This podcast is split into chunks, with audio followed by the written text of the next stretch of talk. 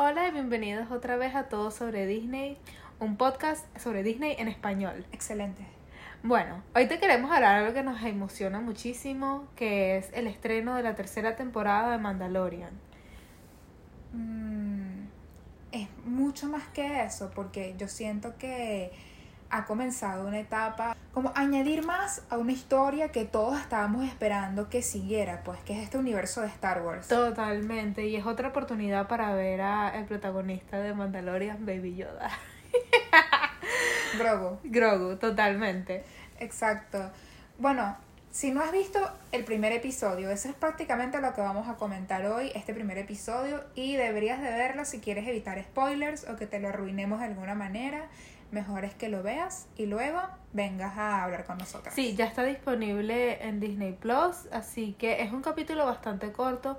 Nos sorprendió que son 32 minutos. Es que se acabó, yo me quedé como que ya va, ¿qué pasó? Espérate, o sea, te, se acabó la ¿Esto es mejor todo? parte, total. Es como que Ah. a mí cuando duran 45 minutos siento como que ya va, necesito más. Imagínate ahorita que me dejaron sí, así. me acuerdo, por ejemplo, cuando salió Andor, soltaron tres capítulos de una, entonces, ¿por qué no pueden hacer esto también? No, con- ellos totalmente Disney saben que uno se va a pegar a ver esos capítulos y inmediatamente los sacan. Exacto, como que Disney, ¿por qué? Total. Vamos a hablar.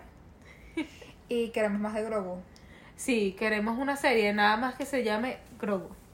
En verdad es necesaria. O sea, si existe serie de Bluey, del perrito azul y serie de esas cosas de Disney. ¿por qué Sí, no o sea, si, puede- si hay serie de Mandalore, si hay serie de mm, Andor, ¿por qué no puede haber serie de Baby Yoda? Bueno, es necesaria. Yo creo que podemos llegar a un consenso. Baby Yoda tiene 53 años, o sea, hay mucha historia que puedes decir que, que estuvo siendo Baby Yoda antes de Mandalore. Mm, muy interesante cómo llegó a... ¿Y por qué? cómo llegó a casi ser capturado por el imperio. Bueno, Exactamente, y porque el imperio lo buscaba a él, o sea, muchas cosas que podrían ser el inicio de... es verdad, a Disney le encanta últimamente el... Hacer esos throwbacks, sí. Exacto.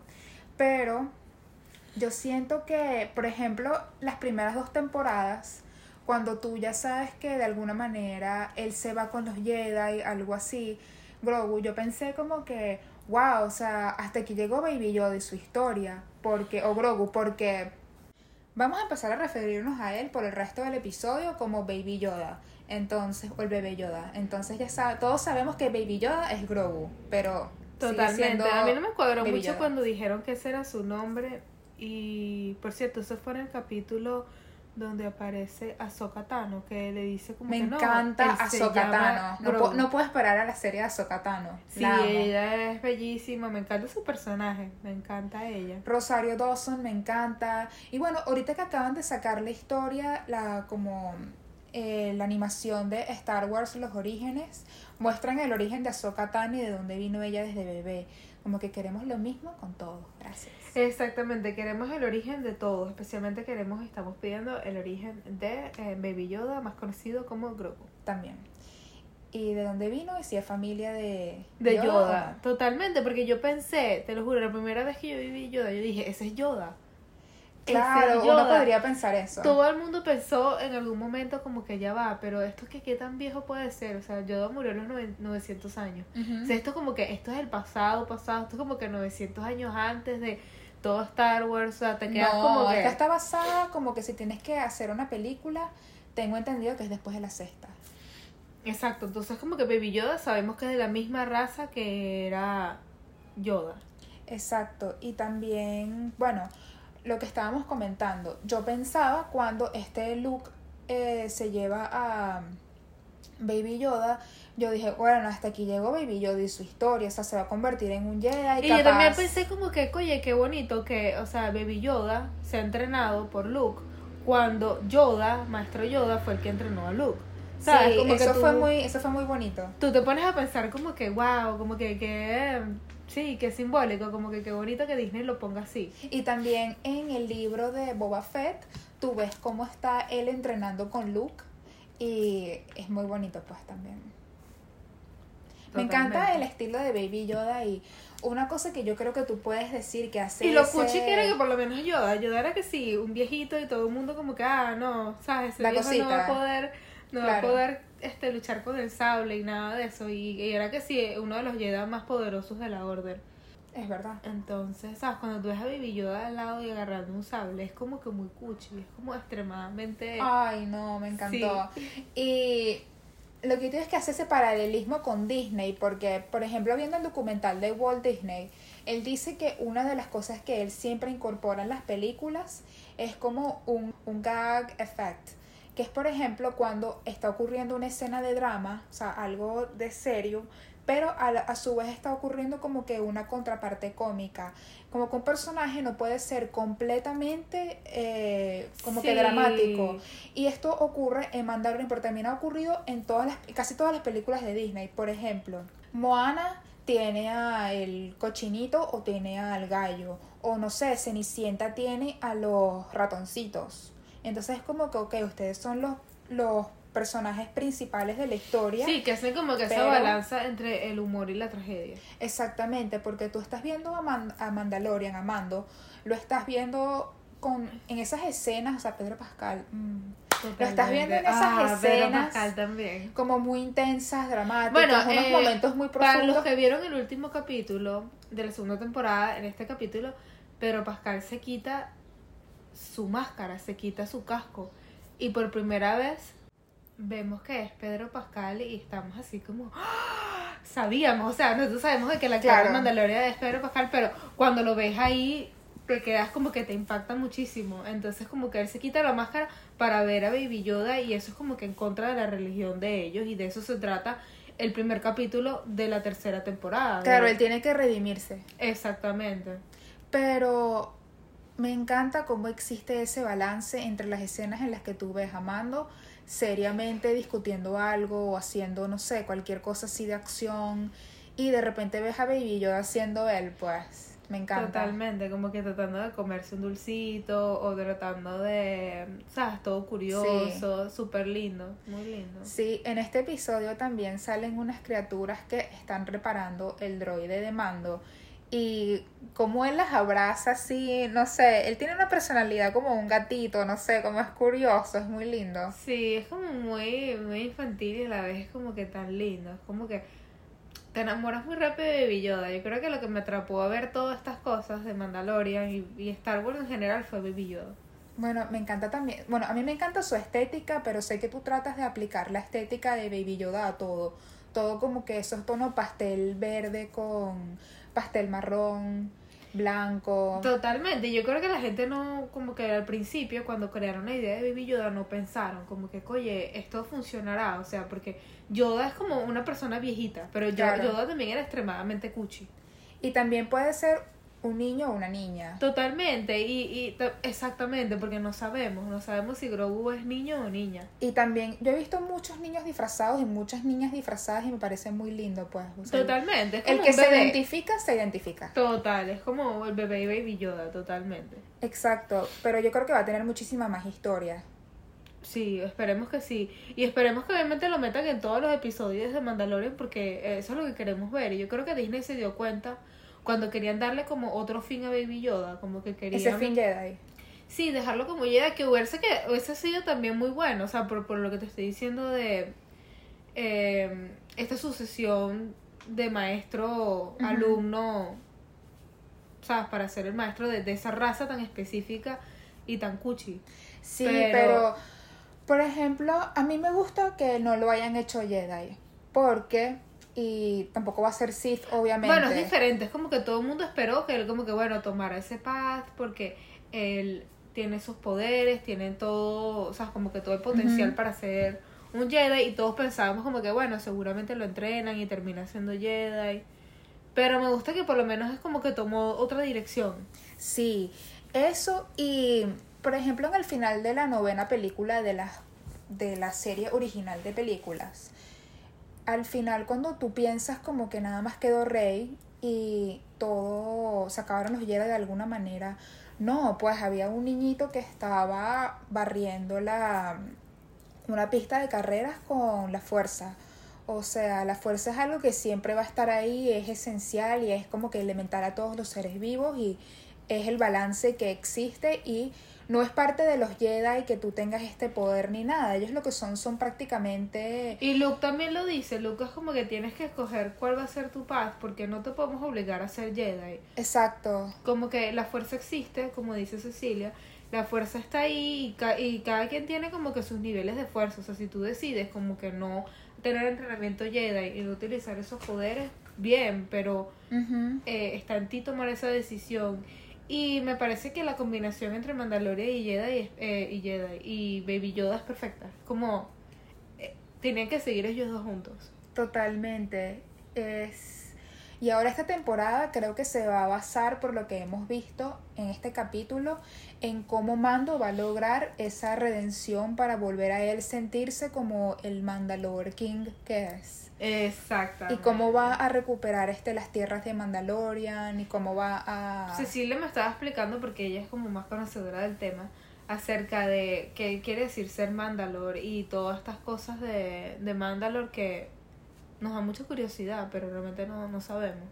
Bueno, yo les aconsejaría ver la serie animada de Star Wars, la de Clone Wars, las guerras de los clones, que también está en Disney Plus. Y les aconsejaría ver el de mm, Bad Batch, porque van a, aparecen mucho sobre Boca Tan, que es justamente esta pelirroja que aparece también en este capítulo. Y yo creo que hay muchas personas que están como quién es ella, porque. Y ella es como una persona muy relevante a la historia de los Mandalor. Entonces, yo no la descarto me parece un personaje importante, pero esta temporada definitivamente va a ser como recuperar. Y me gusta que Baby Yoda, bueno, él va a ser un papel de apoyar a Mando esta vez. Y no tanto un papel de...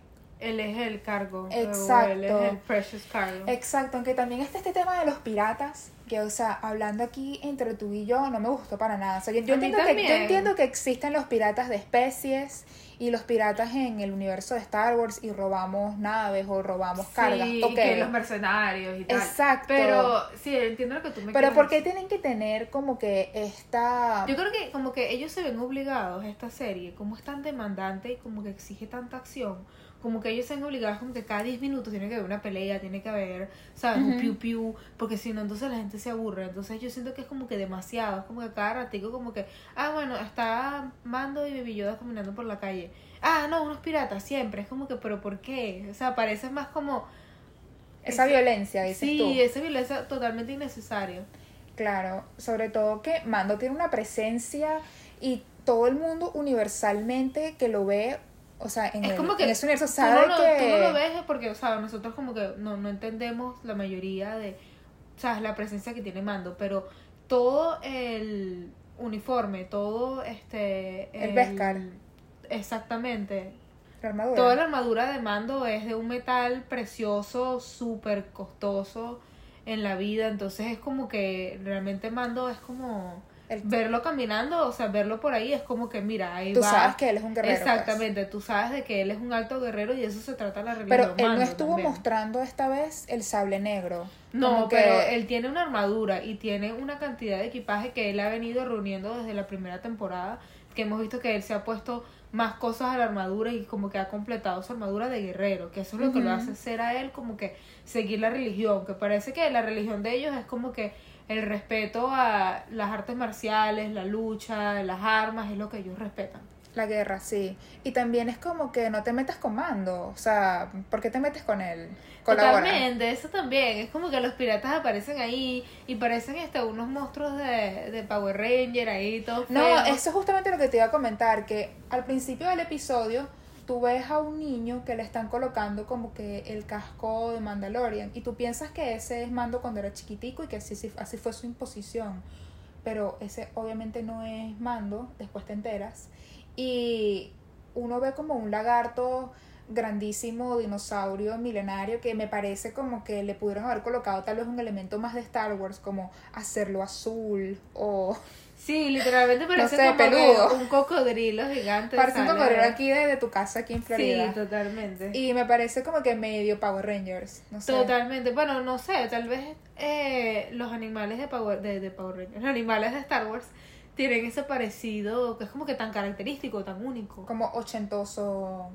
Noventoso. Sí, pero como que tienen como que la combinación de varios animales, así como Claro. que el broptosauro, el... Como que tú dices como que eso debe ser una combinación como que de un cocodrilo con un dinosaurio, con una avestruz, algo así, ¿me entiendes? Como Sí. que muy innovador y esta vez como que siento que pusieron como que, bueno, un caimancito gigante.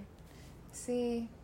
Un caimancito gigante que como que, do- o sea, las 100 personas que estaban ahí no pudieron con él hasta que llegó Mando con su nave. Sí, no es la primera vez que lo hacen. Yo me acuerdo ya este capítulo de la, de la segunda temporada que era este gusano gigante que sale. Sí, bueno, a ellos les encanta poner cosas gigantes, pues. No, obviamente. y Eso no- es como que vamos o a explotar el CGI a lo máximo. Exactamente, y nos encantan todas estas cosas, pero siento que a veces como que las overdo, ¿sabes? Como que las usan mucho, abusan de eso. Sí. Me parece que este episodio, bueno, esta temporada Bueno, en cada episodio de esos cuesta millones de dólares en hacerse. claro, hay que hacerlo muy bien. Total. Y yo sí creo que vamos a ver mucho más sobre los piratas, esta generación de piratas que se crearon y él va a tener que, o sea, bueno, es mando y tiene una, un camino, pero ese camino siempre va a tener estos pequeños baches, como que, ok, quieres salvar a Mandalor, pero para salvarlo quieres hacerlo con el droide y el droide te Tiene una cuesta- pieza que necesitas buscar la pieza. Vas y Exacto. buscas la pieza para te encuentras a los piratas. Exacto. En cualquier momento esos piratas le van a quitar esa nave, porque esa nave parece horrible. Es como una especie de Corvette chiquitico, como que ¿qué pasó, mando? Tú tenías esa nave así toda divina, bella en la primera temporada. Esa es la nave que Sí, queremos bueno, que la, nave que queremos así como tipo Millennial Falcon, algo Tip- así más... No, yo, yo quiero una nave así como una nubia, como la de la de la gente de Naboo. Ah, Me encanta. Bueno. Toda así grandota, como Es que esta está perfecta porque tiene como que la ventanita para él y tiene la ventanita para Baby Yoda. Ay, cuando le estaba enseñando a manejar. Ay, qué cuchi, pero yo me puedo pensar como que como él duerme ahí, o sea, como que debe ser muy incómodo. Como que él debe dormir Mm. sentado. Puede ser. Aunque él también ahora medita. Entonces me imagino que en cualquier momento lo veremos meditando así, mm, pero durmiendo. Sí, y me encanta, bueno, cada, cada escena de Baby Yoda para mí es como que... Lo más emocionante ahora también, creo yo, es que lo puedes conocer en los parques. Entonces como que él hizo su debut esta semana en el parque en Orlando y era increíble la cantidad de personas que había. O sea, es como que vamos a conocer un bebé, hay que darle un poquito de espacio. ¿Sabes? Totalmente. Yo soy una de las que quiere ir corriendo al parque y ver a Baby Yoda porque como que el animatrónico es tan, pero tan bonito. Es como que quieres ir a verlo. Quieres Es tener... literalmente el de verdad de la serie. Ay. A Luisa se le aguaron los ojos porque Luisa quiere mucho a Baby Yoda. Totalmente. Es como que yo no quería Star Wars hasta que, bueno, que fue parte del universo de Disney y hasta que obviamente apareció Baby Yoda en nuestras vidas. Sí, a mí me encanta John Favreau, que es el creador de esta serie, y me encanta todo lo que hace sobre Mandalorian. A mí también. Cómo yo desarrolló esta historia. Muchos de los eh, amantes, amantes, amantes de Star Wars, como que realmente no les gusta la de las, las ideas que ha desarrollado Disney. Pero me parece que como que hay que usar la imaginación, hay que ser un poquito creativos y obviamente como que no siguen estas mismas ideas que propuso el creador de Star Wars. Pero eh, obviamente George Lucas. George Lucas no sigue, o sea, no sigue la misma historia que Claro. George Lucas para Star Wars. Pero obviamente me parece que esta historia alternativa es muy buena, eh, sigue siendo muy interesante, sigue siendo igualito, muy entretenida como, ¿sabes? Pero a mí en general no me molesta para nada el merchandising que existe de Baby Yoda. Es más, que haya más. O sea, ¿cuál es el problema? Me encanta ver los muñequitos, Totalmente, las yo camisas, tengo- las- los sombreros, Tengo sábanas, peluches, pantuflas, zapatos, la cosa del teléfono. todo, o sea, Baby Yoda Yo tengo, yo tengo hasta una cosa donde pones Alexa, ¿sabes? El de Amazon Prime. Sí, con la forma de Baby Con la forma, es que me Sí. encanta, es demasiado lindo. Es como que, ¿por qué no? Yo tengo camisas de Baby Yoda y tengo camisas que le pongo a los animales de Baby Yoda. Cecilia dice que yo tengo un preescolar de Baby Yoda porque hasta los gatos tienen camisas de Baby Yoda. Es parte del uniforme. Totalmente. Los perros tienen camisas de Baby Yoda. Todo el mundo tiene camisas de Baby Yoda. Me encanta. Sí, en verdad no me molesta para nada, no lo veo que se vaya a ir, así que si no te gusta Baby Yoda, es como que si no puedes contra ellos, úneteles, busca algo en común, porque no, no creo que se vaya a ir a Y ningún es algo lado. que va a permanecer en Disney por muy Es buen que de por sí tú vas a Target o vas a tiendas y tú ves cosas de piñatas para niños de Baby Yoda, o sea, ya es algo muy tematizado, pues como que no creo que se vaya lejos. Es como este personaje que marcó esta década. Sí, y a diferencia de otros personajes de Star Wars, no es tan fácil hacerle toda esa publicidad que tiene él, pues. Entonces. Bueno. Mandalorian también tuvo su, Mándalo tuvo su publicidad también y hay gente que obviamente le encanta Mándalo, a nosotros también nos encanta Mándalo, pero sentimos que es como lo más lindo de todo Mándalo es este Yoda. Sí, es verdad. Bueno, yo en algún futuro me encantaría como que disfrazar a mi hijo o hija de, man- de mando y como que, o tal vez yo de mando o mi esposo de mando y nuestro hijo de Baby Yoda. O sea, me encantaría. Sí, eso es como que... Es muy, muy lindo. Bueno, hasta aquí llegó este episodio sobre Baby Yoda que amamos. Gracias John Fabreu por crear este personaje. Ya queremos conocerlo en Disneyland o en Hollywood Studios y nos vemos en el parque. This is the way. Bye.